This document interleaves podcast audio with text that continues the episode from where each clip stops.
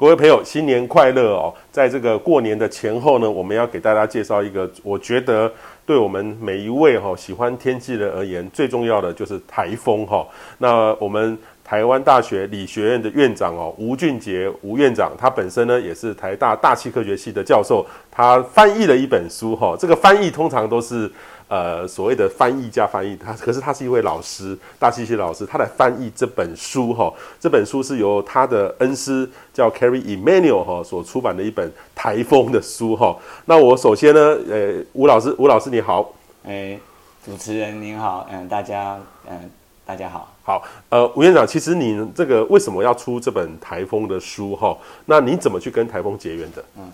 我要先讲一下这本书，事实上它是在二零零五年的时候出版的，嗯，所以我花了两年的时间做了第一版的翻译，在二零零七年的时候发表。那经过这么多年之后，这个书因缘际会，刚好原来的出版社就跟原跟原来的呃英国的 Oxford 呃牛津大学的版权也到期，那有很多朋友都想要再看到这本书。特别是很多学生、年轻朋友，所以我就决定再花一些时间让他再版，做了很多的修正。那也把在二零零八之后发生了许多跟台湾、跟我个人研究有关的台风的一些新的探索的故事写进去。所以就因为这样，由台大出版中心出了这一本书再版，那或者是说重新嗯、出版。那刚刚提到说为什么跟台风结缘呢？我想可以分三个层面。我要第一个是呃因缘机会，因为我就刚好生生长在台东，一直到我高中才到台北，所以在我从小成长的过程，台风一直是跟我们形影不离。每年的夏天、秋天，它就会到来，就会感受到那些狂风暴雨的感觉。对一个呃小朋友来讲，特别是有充满好奇心的。小朋友来讲，我那时候是觉得看到台风就是充满了期待，就觉得很想去了解它，或者是说很想置身在那个环境去感受那个风雨、大自然的力量。那第二个结缘呢，我想是因为我后来在呃大学的时候，呃考进了台湾大学大气科学系，也因为这样可以跟对大气科学有更深入的了解。那最后一个缘分是在我服完兵役之后。申请美国的留学的时候，我的博士班的指导教授，事实上我那时候申请的时候，我的第一，我主要就是要研究剧烈的天气，可是这有包含很多不同的议题，比如说大气的对流，或者是一些呃豪雨的系统等等。刚好我的指导教授在那个时候开始把他的兴趣转到台风的方向，而且他收了我，算是是他第一位来自台湾的学生。那也因为这样，我就一辈子跟台风结缘。嗯，好，所以呃，其实，在吴老师吴院长呢，他本身在我们台湾的大气界或者亚洲的大气界，就是一个非常知名的台风的学者哈。那我讲到这本书哦，其实这本书的作者叫 carry emmanuel 就是你的博士班的指导教授哈。那我认识他，其实是我修了呃研究所的时候修数值分析的课。呃，里面的，这个 Emanuel Emanuel 都很多哈。那时候我还我还就说，哎，这个名字怎么那么熟悉？是跟这个 Kerry Emanuel，应该就是他。我后来查了，这真的是一个非常有名的人。但是多数的人哈，其实是不知道有这位。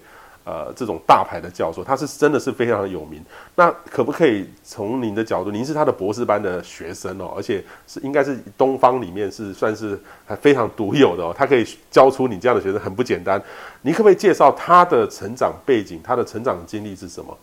呃，Emanuel 当然是是一个天才少年，所以他在很年轻的阶段就崭露头呃头角。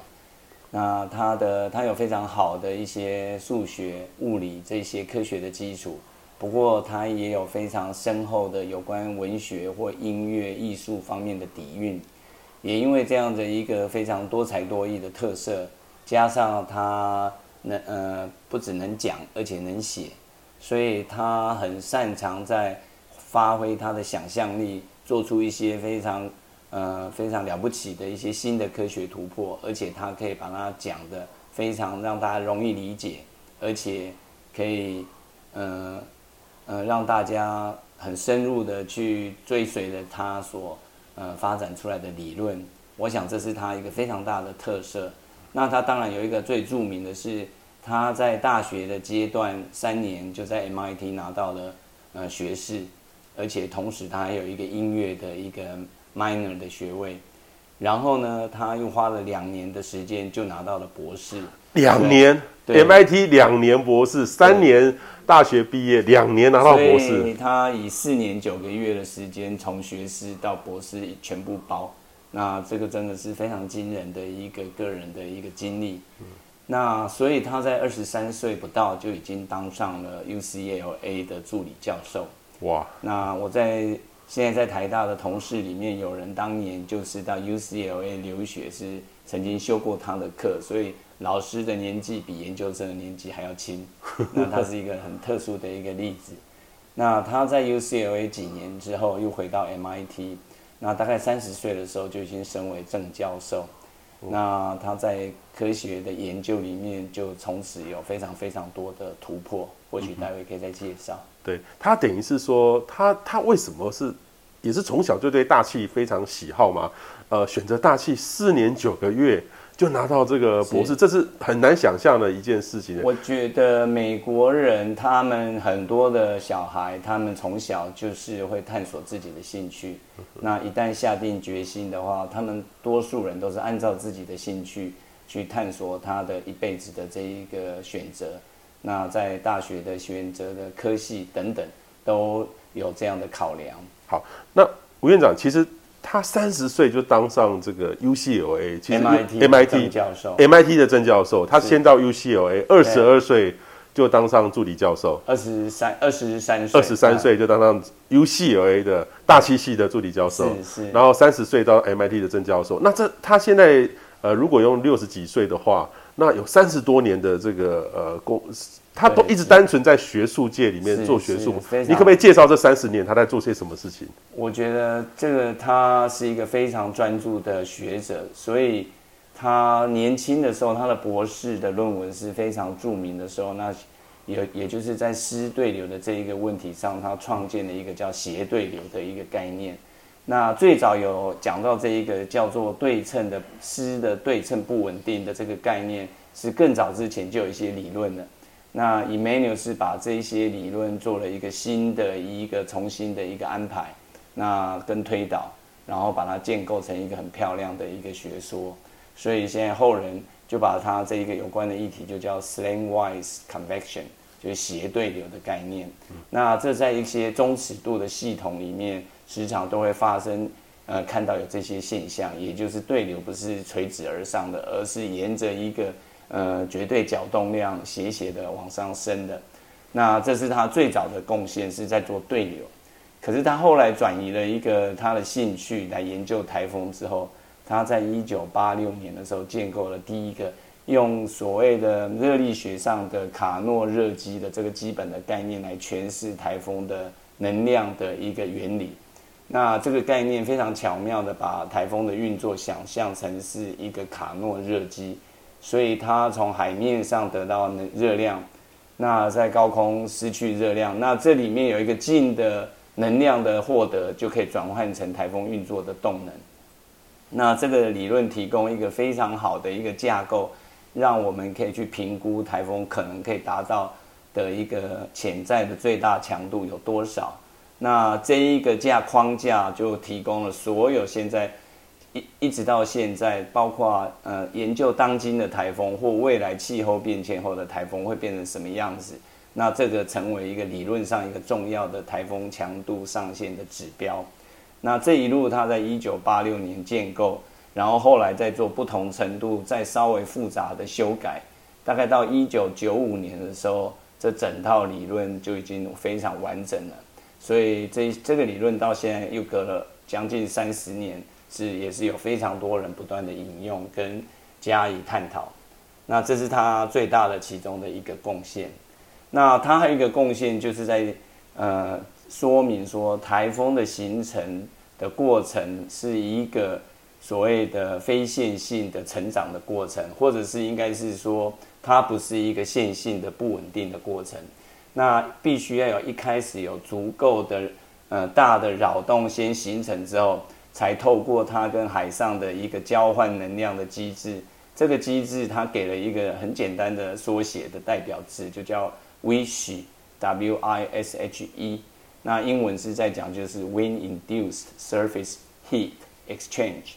那因为台风的风吹在海上，从海上得到很多的潜热或者整个热含量，那这些热量造成台风加强，又得所以台风海表面的风又更强。更强就可以造成更多的海洋的能热量的输送，那这一个正的回馈的过程就让让台风一路的增强，那当然就增强到最后，它所得到的热量刚好跟因为风速大的时候摩擦耗损的能量也大，最后达到平衡的时候，达到它终极的强度。那这一个整套的理论也是当今整个研究台风的强度的议题里面的一个。算是最根本的一个理论，所以他也建构了这个理论。那因为这些理论的建，除了这些理论的建构之外，他在对流的部分其实也有一些特别的贡献。比如说，在我们在研究这一个数值模式里面的基因参数化里面，要处理的就是在网格点以上有一些次网格没办法解析的一些大气的对流的过程。那为了把这些过程也把它它的呃它的影响计算到我们网格点上呢，那就要做一些叫做基因参数化的工作。那 Cary Emanuel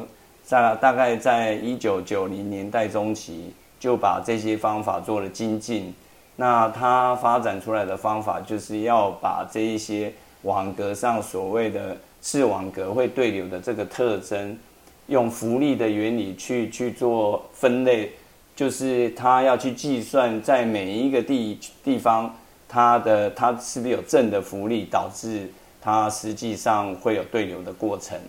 那他这样的计算，他认为是比较有物理的根据，会比其他的参数化方法，呃，来得更有物理的含义。那这些方法也成为现到目前为止有许多的模式参考的，或者是以这个为基础。再再去演进来的一些新的方法，那这也是其中一个非常大的贡献。那 Emanuel 在很多根本的，基本上他就是以热力学或是动力学等物理的基础为为根本，那把大气的动力的一些特征，不管是在中尺度或是台风尺度等现象呢，他把这一些用非常呃，通常是非常简化的过程去描述出来。那成就了很多新的理论，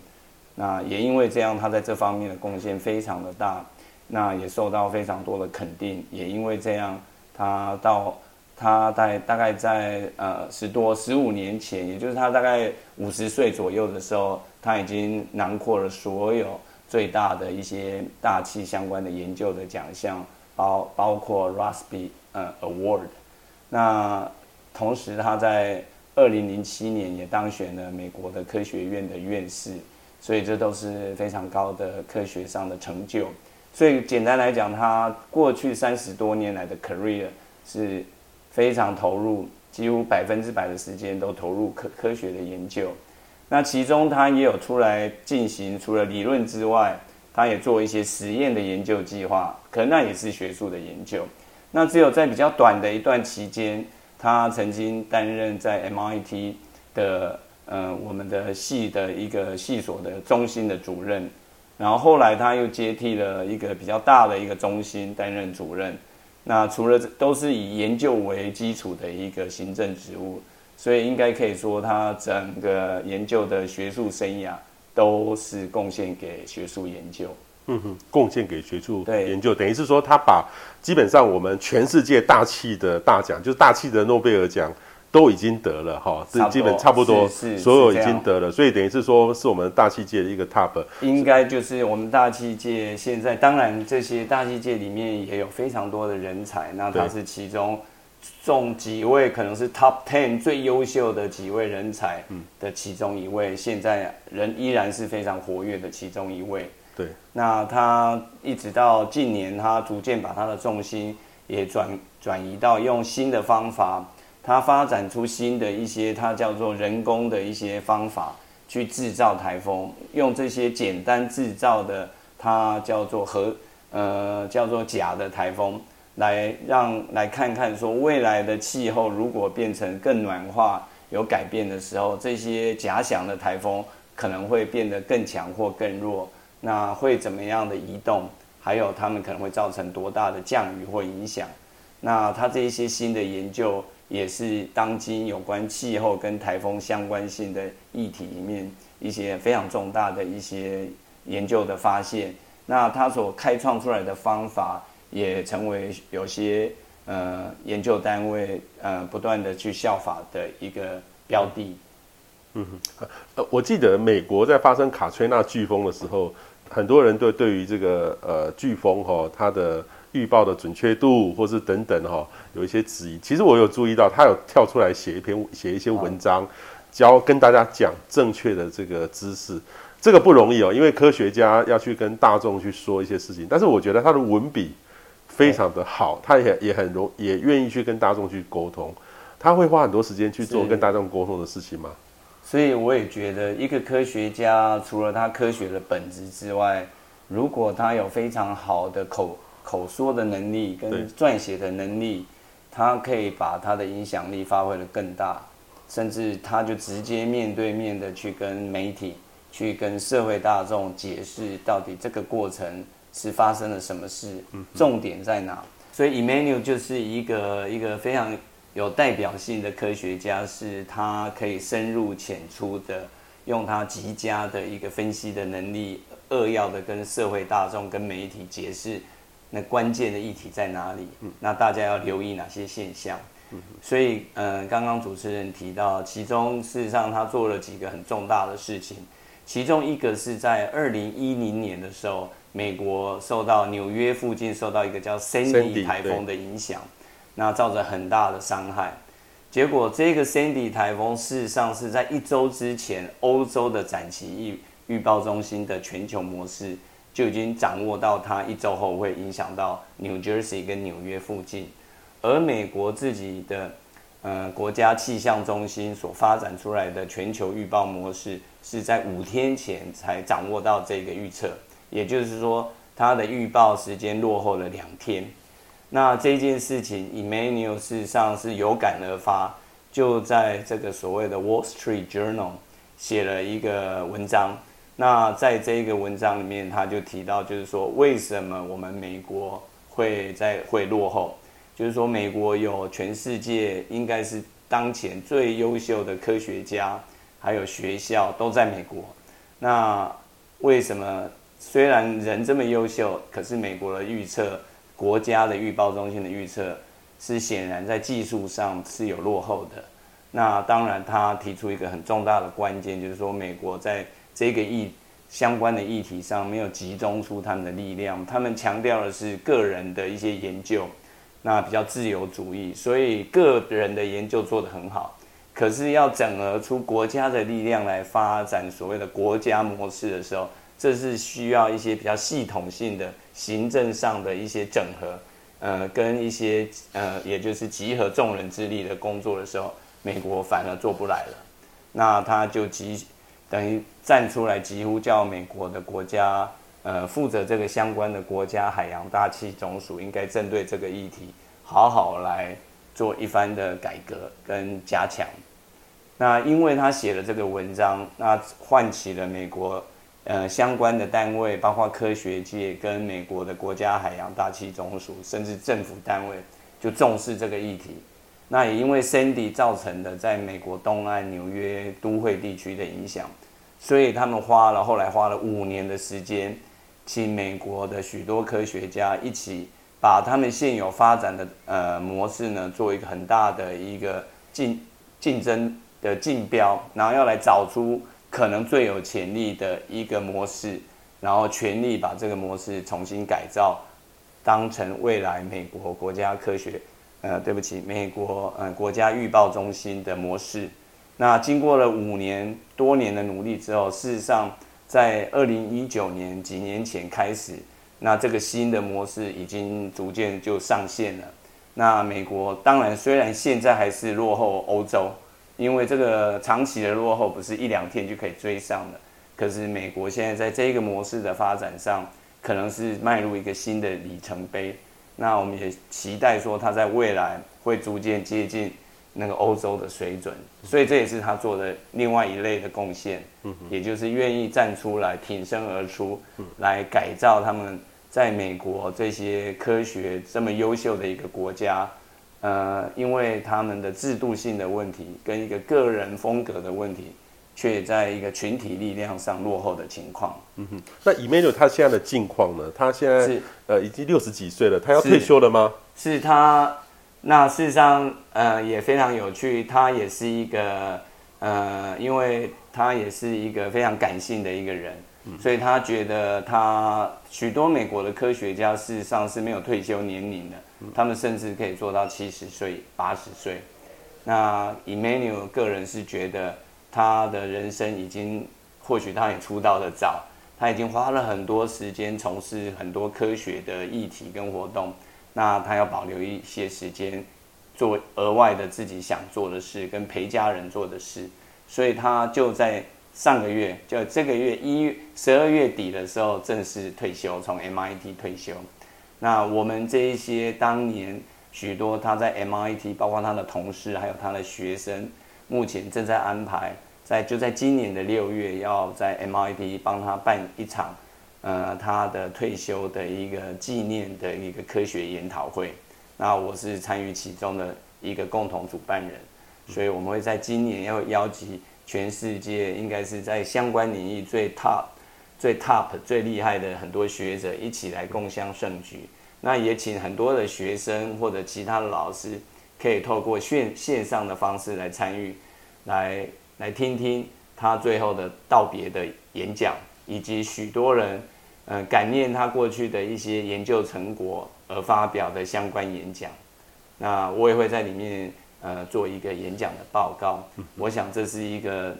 呃，在美国这是一个相当不错的传统。一个科学家的 career 告一段落的时候，大家帮他办一场所谓的 symposium，然后 in honor of Kerry Emanuel。那这我们在今年六月就要举行，现在正在筹办之中。那当然希望疫情那时候已经影响比较相对不大了。嗯哼，我也看过很多的美国科学家哈，他的工作时间很长很长。他的除了像我举我举例，像我记得李远哲得到诺贝尔奖的时候，他第一个感谢是他太太，因为他呃基本上他都献给实验室去了哈。是是。Emmanuel 是这样的很拼的人，还是说他生活是跟传统的教授是不一样？我觉得相对来讲，认真是一定很认真，很认真。可是我认为他是有一定的所谓的呃基础在，所以他不需要把他所有的时间都在只有工作而没有 life。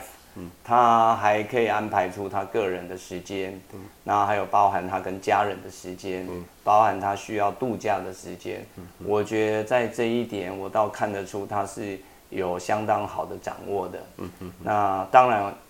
努力的部分还是是非常惊人的，嗯嗯，就好像我在这个台风的这一本书，我写的这个译者的序里面有提到，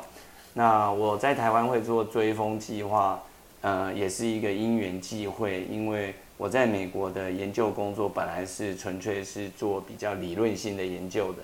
可是在我第三年的那个夏天呢。Emmanuel 刚好到墨西哥去安排了一个他主持的一个国际的很大的一个用飞机探测台风生成的实验。那我们有几位学生就自愿去帮忙，虽然跟我们的论文没有直接关系，可是，在那一个过程就学到非常多点点滴滴的一些想法，还有技术跟技能。那也因为有这些经验，后来我才有机会，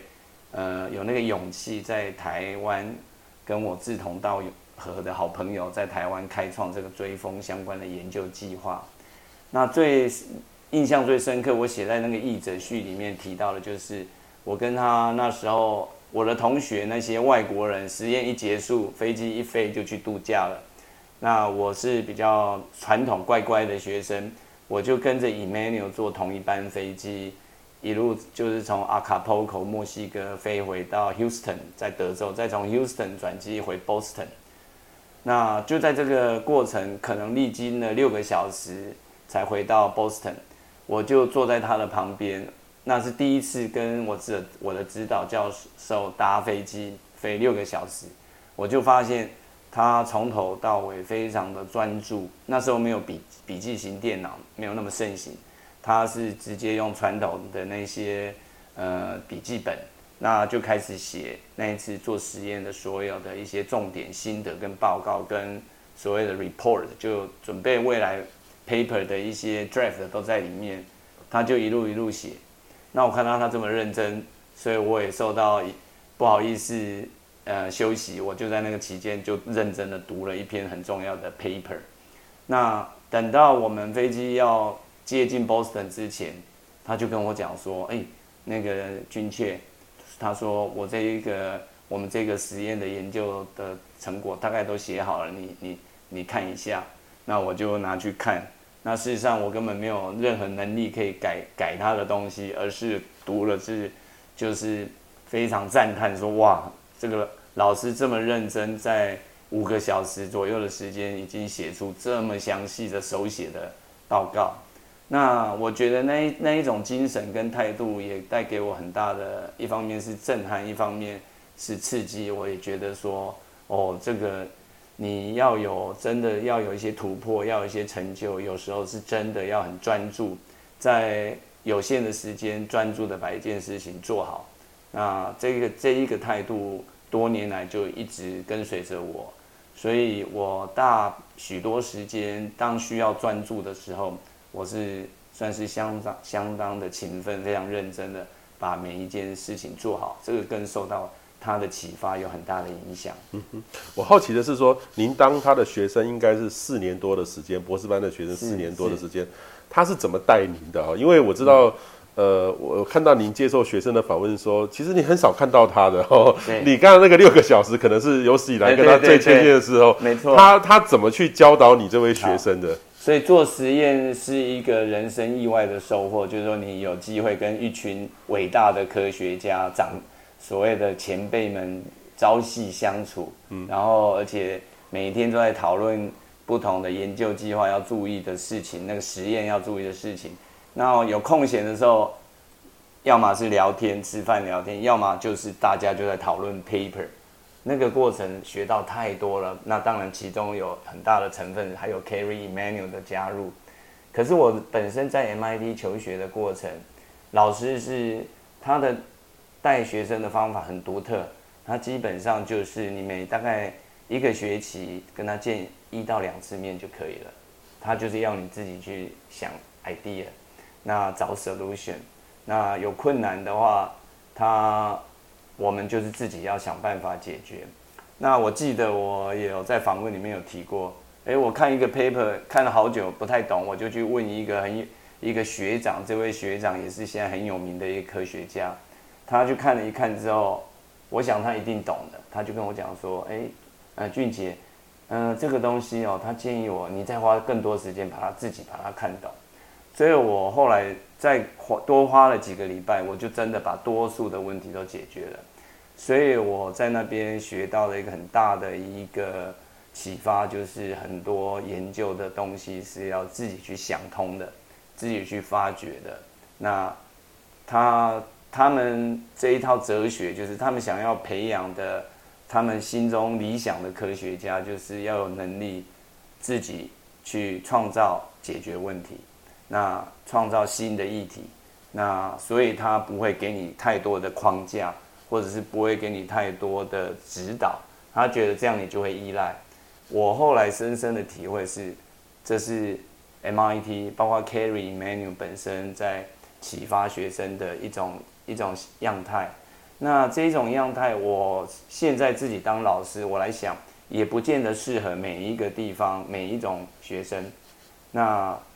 那我幸运的是，那时候我觉得我可以适应那样的一个启发。那我后来逐渐想出一些新的 idea，因为我们老师，我记得他会跟我讲说，诶，他现在有哪些议题都蛮有趣的，也没有解决。那你去看看，你对什么比较可以找出问题跟兴趣，大概就给我这一种所谓比较非常概念性的呃一个启发。那我就去找，等到又隔了几个月，我跟他讲我做出什么或想出要做什么问题的时候，他算是非常鼓励。他说：“哇，你这个很有趣诶。”我他他说他想都没有想到，他的学生想出一些他也没想到的问题了，所以就这样有一种很很特殊的一个激荡的方式。那我就在这个过程跳跃的成长。那也要讲说，或许有运气的成分，说不定我中间也曾经有一段时间，好几个礼拜陷入常考，说哇，这个要怎么办？要怎么解决？可是我那时候就是凭着。一方面是自己的信心，一方面也是一些毅力，就是就是不断的去探索，哎，最后就有突破。等到一旦突破之后，就有更多的回馈，所以这个结果不错啊，你就更有信心往前。所以就在那几年的时间，做出了一些那时候我个人也觉得还算是，呃，受到很多人重视的科学的一些议题，还有找到一些新的方法跟答案。所以，如果说我比喻说，在你要学钓鱼的话，他是给你说你去学钓鱼，去去去去钓鱼，但是他不会说我来演一次怎么去钓鱼给你看，这个没办法，他完全都不给你，完全自己去找，自己去想要要去哪里钓，都要自己去摸索出来。他不是他不是那种会带着学生一步一步做的那一种 type 的人。那或许也有一些学校有一些。呃，研究的方法是这种传统，我把它定位为比较传统的模式。那甚至我们在高中、我们在大学的学习都是类类似这样的一个经验。那去那里才被挑战、被考验，说他是真的。那以前我有有一种比喻，就是说要你学会游泳，就直接把你丢到水里面去，看你怎么游出来。那每个人就要想尽办法游出来。那事实上。很也有可能很不幸的，有些人就没办法适应，就就可能甚至也有可能就被呃掩埋了，因为他不适合不适应这种方式。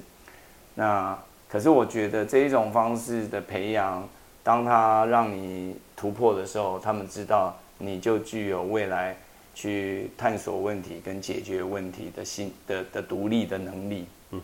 所以我觉得 MIT 的训练是让人的独立能力非常的强。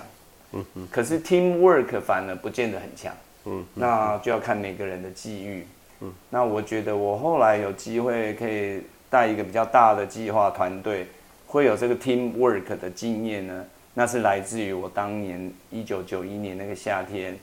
花了两个月时间跟着 Emmanuel 去做那个科学实验，嗯，那才看到人家是怎么合作的，嗯嗯，所以那个那个潜移默化是一个意外的收获。那有那个经验之后，我就比较清楚知道说，后来我在台湾要做相关的实验，要怎么切入，然后要怎么可以在我们自己的文化环境之下，我们可以把这件事情做到呃最佳化的阶段。嗯嗯，所以他这样的方式跟一般那个老师会帮你呃每天跟他每个礼拜要跟他 meeting 是完全不一样的哦。对，那那其实跟他的一些学生也不见得。呃，每一个都可以毕业，对不对？所以要毕业的都要自己来，所以缺乏主动性的就比较困难一点点。是大概他他的毕业的学生找他的学生不多，是这样的吗？对他，所以他的研究计划也没有特别的大。嗯哼。那还有一个特色是，他可能每一个学生，我知道倒是目前我我认识的学长或学弟妹，大部分都有相当的成就。或许他在挑选的时候都。或许他有他独特的方法，他可以找到他觉得合适的人。那当然也有极有少数人就没有适应，就提前毕业就离开了。那我觉得他这样的训练也不是只有他这样。事实上，我觉得 MIT 的多数的学生可能可能是 majority 多数都是走这样的样态，而不是老师耳提面密一步一步，每天每一个礼拜要。要面面对老师报告进度，我们那个时间尺度拉的很长，很长，可能一季讨论一次就够了。一季一次，这很难想象，很难想象，很难想象。尤其是我刚去的前两年，几乎就是这样。那时候我，所以是我等到我研究成果更多的时候，我才跟他的 meeting 次数有稍微增加。嗯哼。所以你在前两年，你从零开始的时候。他也跟你零接触，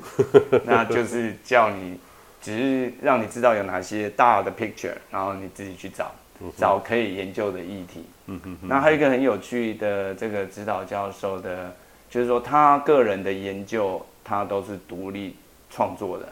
他做理论创新的研究，那个部分他自己做，自己发表 single author 的 paper，也就是完全一个人去推导、去建构架构，自己写程式，自己去。跑程式去解出答案，画自己画图，自己写 paper，自己 submit，从头到尾都不需要学生。从他到的五六十岁都还是这个样子，还是这个样子。对，他真的很哇，那真的很不简单呢。虽然他对，那所以他等于是他就平行，他同时指导一些学生做学生要做的工作。那学生的工作也不是他想出来的，学生自己要去想。那他想他的。那他就做他 single author 的 papers。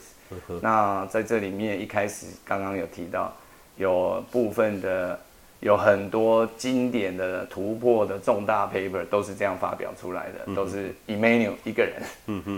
然后我们学生想出来的是他的研究计划 support 去帮忙做的一些相关议题，那就会我们学生跟他两个人共同发表。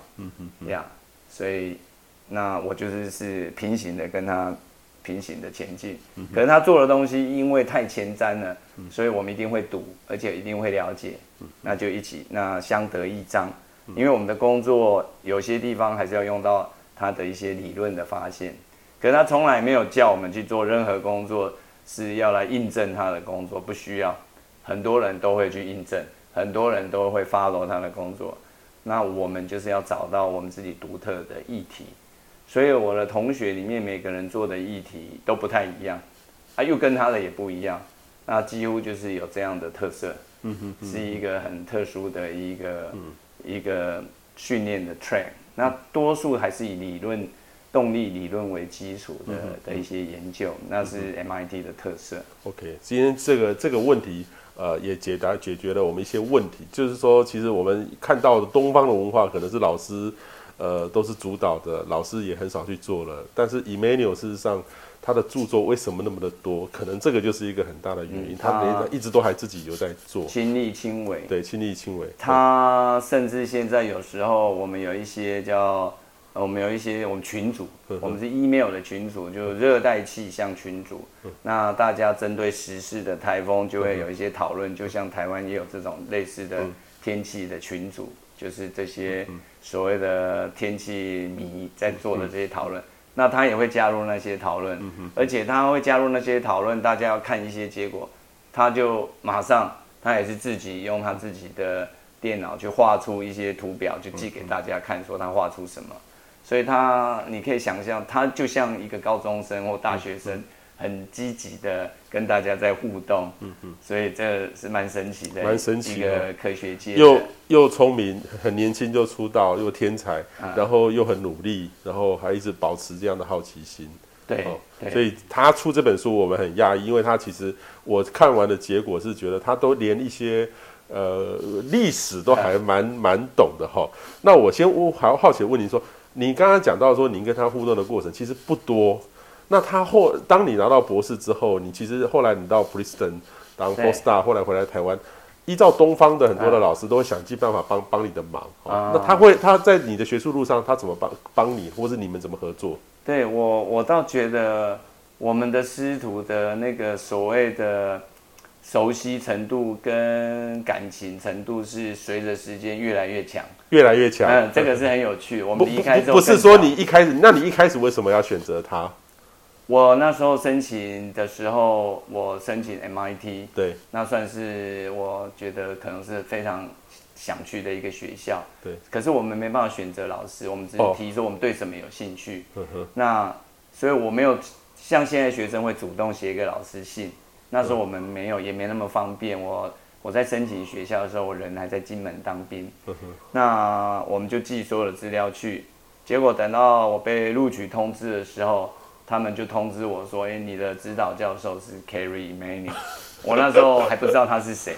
我就赶快去查他的 paper。哦呦，他在所谓的那个呃 slantwise convection 对称不稳定这个议题上是非常有名。一九八二八三一系列的啊八四有好几篇 paper。那那时候我就想，哦，那我就有空出国前就先读这些 paper。那我去八八年的退伍，直接去美国的时候，那时候他已经出了那个台风的那八六年的那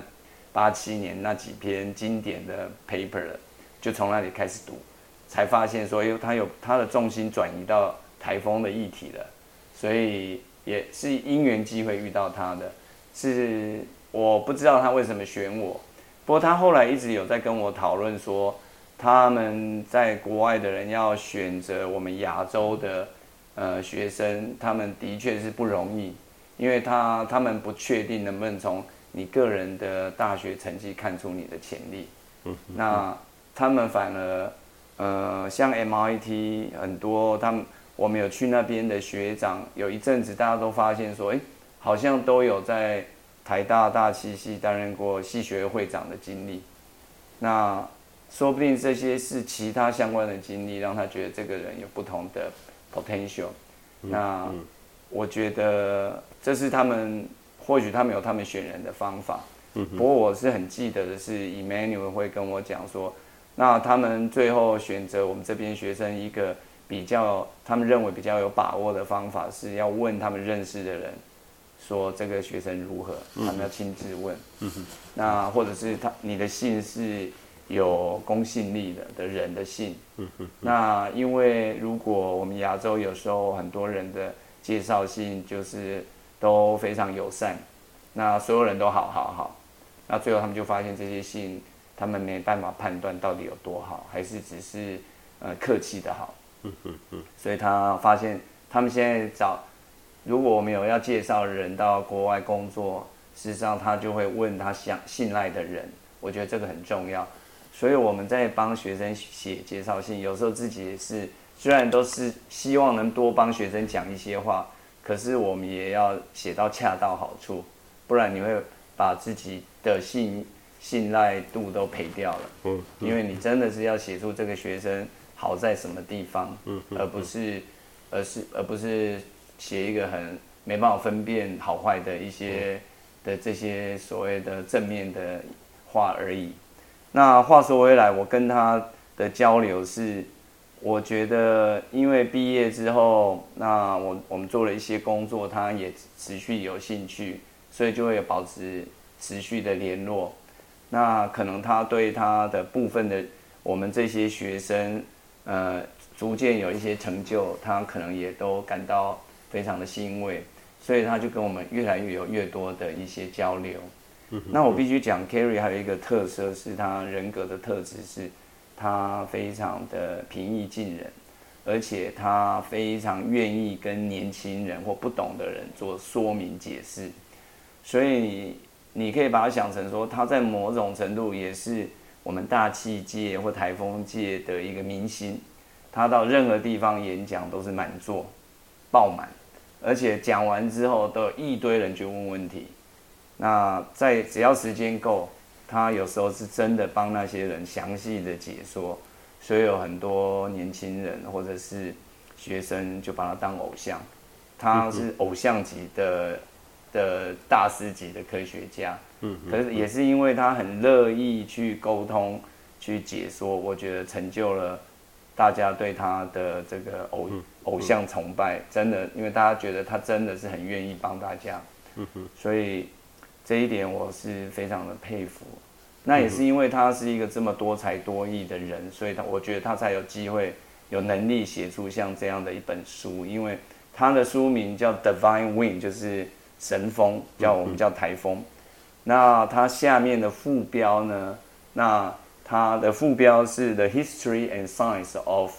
Hurricanes，是台风的历史跟科学，所以它不是只有科学，还有历史。那这个历史是用也有人文的层面，因为可以用诗来表达历史，也有绘画的层面、艺术的层面，也可以用画来表达历史。那还有真实的故事，那这些都串起来，就变成是史诗级的一本书了。嗯哼，所以蛮特别的，蛮特别的哈。那我好奇的是说，其实这本书呢，呃，他是希望是给当时他写的时候是希望是给。呃，高中生看还是给社会大众看，还是给呃大学生看？对，它里面，因为我刚刚讲了，它有不同的层面。你说有台风的科学、文学、艺术以及历史，所以如果你的 background 完全没有科学的话，你可以针对那些非科学的部分，至少你认识台风的演这个概念跟它的故事是怎么来的。嗯嗯。所以那个部分是所谓的 public，一般大众都看得懂，可以看。嗯嗯。那。可它里面也有深入到，它有用到很多，呃，当初莎士比亚的诗的这个 Tempest 那暴风雨里面提到的片段，就在讲暴风雨的这些诗名著名的这一些诗句，那或者是剧本里面的台词，那这些的话，可能有一定的文学素养的人，也也可以拿来精读，那那就不只是 public，那就在程度就高一点。可能是文科的程度高一点，嗯哼。那如果是科学的部分的话，它的科学的基础可能可能要有高中的所谓的一般的物理、化物理、数学基础的人看，可能比较能够 follow 看得懂，因为里面还是有少数的方程式。嗯。可是如果再深入的话，可能就要到大学的呃所谓的理工科程度的人才看得懂。嗯哼。可能它的完整都要看得懂，那可能就要。那些科学的部分就要在，就可能要有大大气科学的基础。基础哦，所以其实基本上，如果我们任何一位朋友对大气有兴趣，或是未来想要来选填大气系的话，这本是可以说是让你看。如果有兴趣的话，可以往下看的话，可能就可以幸运的来填大气系。是是，可以跳着看，嗯、因为它的科学。它的章数有一点像奇数章节都是科学，OK，然后偶数章节就是历史文化艺术的交叉，这它用交替的方式，对，那大家可以选择的去读。我在十多年前刚出这本书的时候，的确有蛮多高中生等等科普界的人有看这本书，嗯，所以我就觉得说，当这本书在几年前十年到期绝版之后，都卖完之后。有人再来要，我再也没有书可以给，或者是也他们也买不到的时候，我就觉得有一点遗憾。那一直到现在，还有更多人在问，我就决定说啊，那我应该把它重新再版。嗯、那很幸运的，刚好在一年多前开始，花了一年多的功夫，终终于在上个月把它。发表出来了。对，那这个是在台大出版中心所出版的，在一般的网络上买得到吗？欸、都有哎、欸，都买得到。他们说都有铺货。OK，那好，所以大家应该如果有兴趣，甚至到比较大的书店可能都买得到。可是因为现在也有很多网络的呃平台可以买书，我想应该没有问题。好，大家可以踊跃的来看这本书哈。如果你的小朋友。哦，想要对大气念大气，不是去当气象主播了哈，也不见得是当科学家。哦，这个其实有时候这个先看完这本书，有兴趣了之后再往下走了哈。那我接下来问你，就是说，其实大家对台风还是有很多想要了解的哈。我想问第一个，就是说，因为台湾人的印象，或是说从各种的媒体的描述的感觉，就是台风以后会越来越强。然后台风呢，雨会越来越多。然后，呃，科学上，然后如何看待大家这种既定既的印象？啊、是是，当然，严格来讲，我们都要跟用科学来、嗯、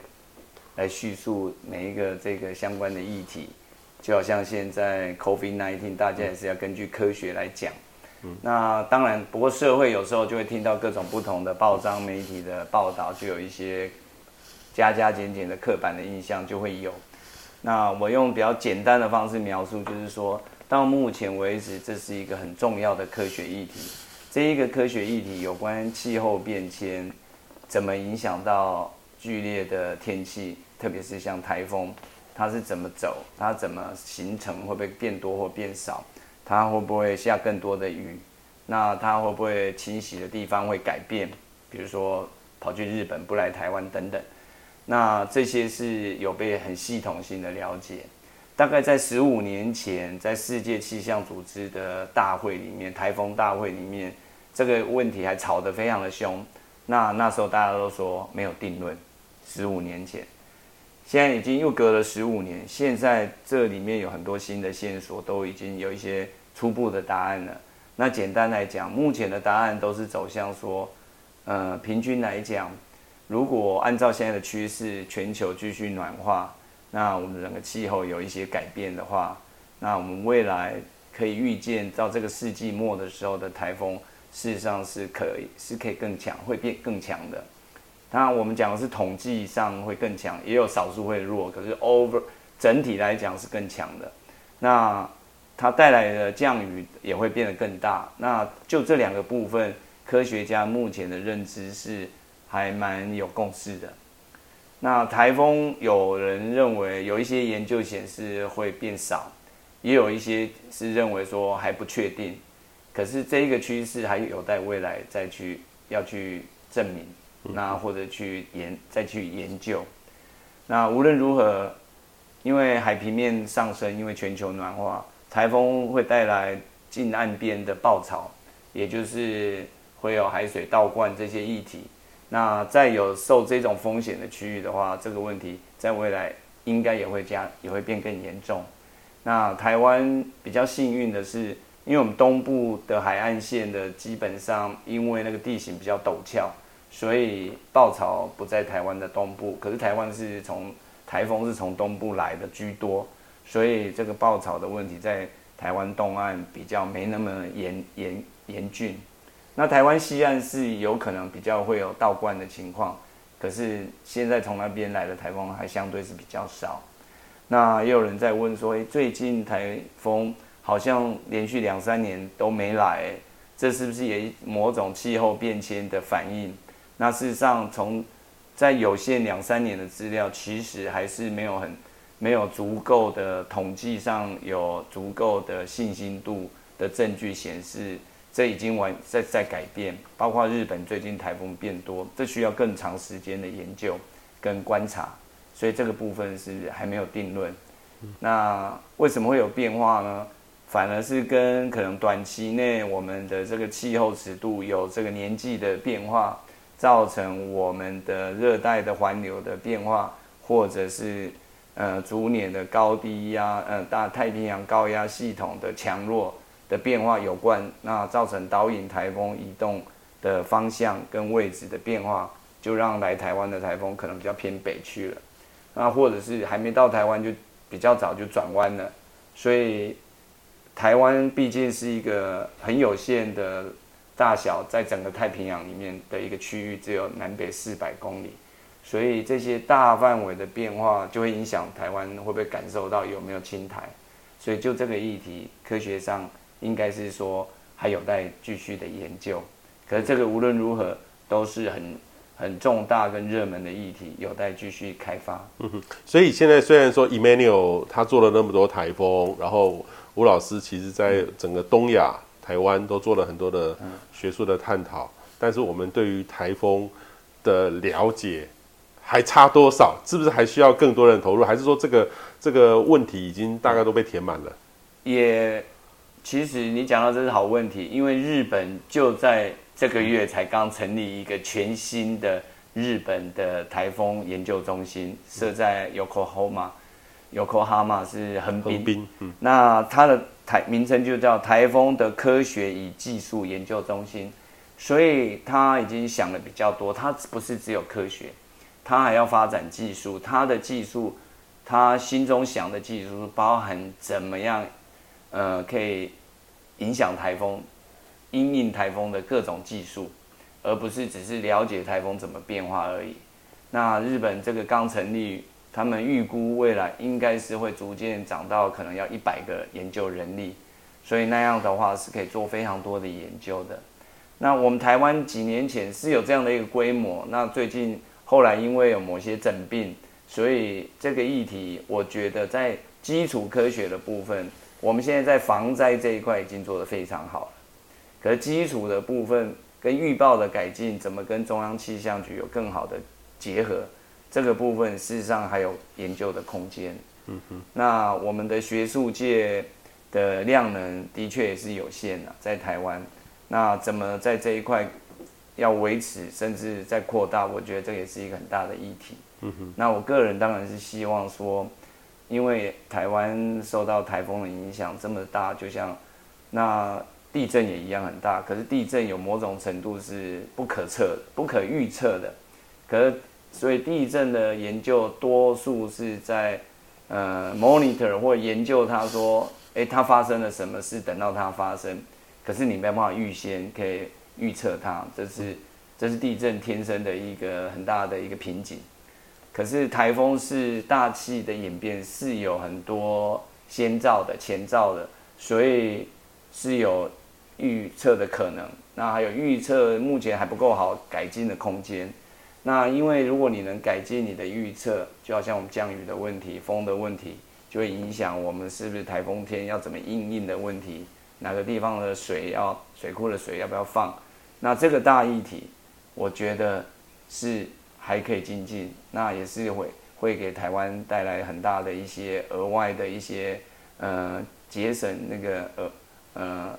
就是让经发挥不同的经济效益的一个很大的因素。嗯哼，现在我们看到这台风的预测，从过去十几年到现在为止，等于是越来越准了哈。误差率我们很难想象，呃，我们十几年前一一一天的误差，二十小时一天的误差。都还有一百多公里哎，然后三天之后都没有什么参考价值。我们以前在两千年的时候都是这样，可是这几年呢，有时候你看五天前它的路径都误差率已经差不多只剩下一百多公里了，甚至一天只剩下五十公里的误差而已，非常非常的。应该可以这么讲，我们现在的呃一我们现在的预报四十八小时的平均误差。嗯在十年前是二十四小时的平均误差，嗯哼哼，所以我们把那个所谓的 lead time 或者是就是预报的有效期从二十四小时延伸到四十八了，嗯哼，那以前您刚刚讲只能预报三天这件事，现在基本上都是做五天的预报，嗯哼，虽然五天的预报就开始比较差了，可是也有也有部分的路径预报的一些技术了，比你乱报好还是好比较好。表示它有一些 skill，嗯，那可是这是路径，嗯，可是强度还有降雨就比较挑战，嗯，那那个部分牵扯到我们现在数值模式掌握这些现象，还有资料不足的很多瓶颈，那这个要突破都是要花很多功夫的，嗯，那在美国，它多年来是建构了非常好的一个架构，所以它可以把这个做得很好，因为它有研究的单位。专责这个问题，它有预报的端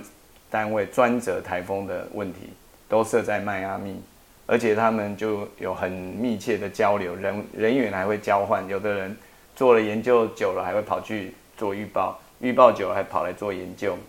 那他们这一个互动的机制做得很成熟，然后他又有适当的工具，然后这个工具包含用飞机长期。非常好的飞机可以去探索台湾，呃，台风。那因为这样，它就一直可以保持在，呃，相对有最好的资料的状态。那我们在亚洲这一块一直要突破。那追风计划是十多年前算是一个突破的的一个某一个点。那经过几年这么多年下来，那我们遇到的一个瓶颈就是我们的飞机开始也比较老旧了。那可是我们的刺激带动日本在五年前也启动了相关的计划。那日本因为我们的给他们的启发跟协助，他们青出于蓝，他们现在也买了新的飞机做台风的探测。所以以这个为例，我们就知道说，也是就是就像 Kerry Emanuel 当初在那个 Wall Street Journal 写的那一个那一句话在讲，他说美国那时候为什么会落后？因为他们缺乏一个意志力，事实上，他英文是写 "We we are lacking of the political will"，他没有，因为你你想做，你还是要有 political will，要有政治的影响力，愿意让国家或社会大众愿意投资一笔经费来让你从事这个研究。那美国因为那封信后来就做了，那日本近年来他们。国家注意到这个问题的重要，对日本，因为日本最近侵台也连续好多年都增加很多，那影响都很大，所以他们就成立中心，甚至买新的飞机，专门来做相关的研究。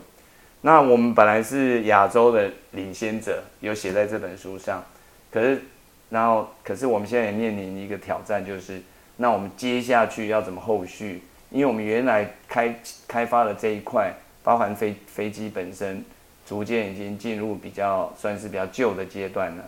那未来的 replacement 是要靠什么？要怎么做？那那一块事实上还需要有更多人来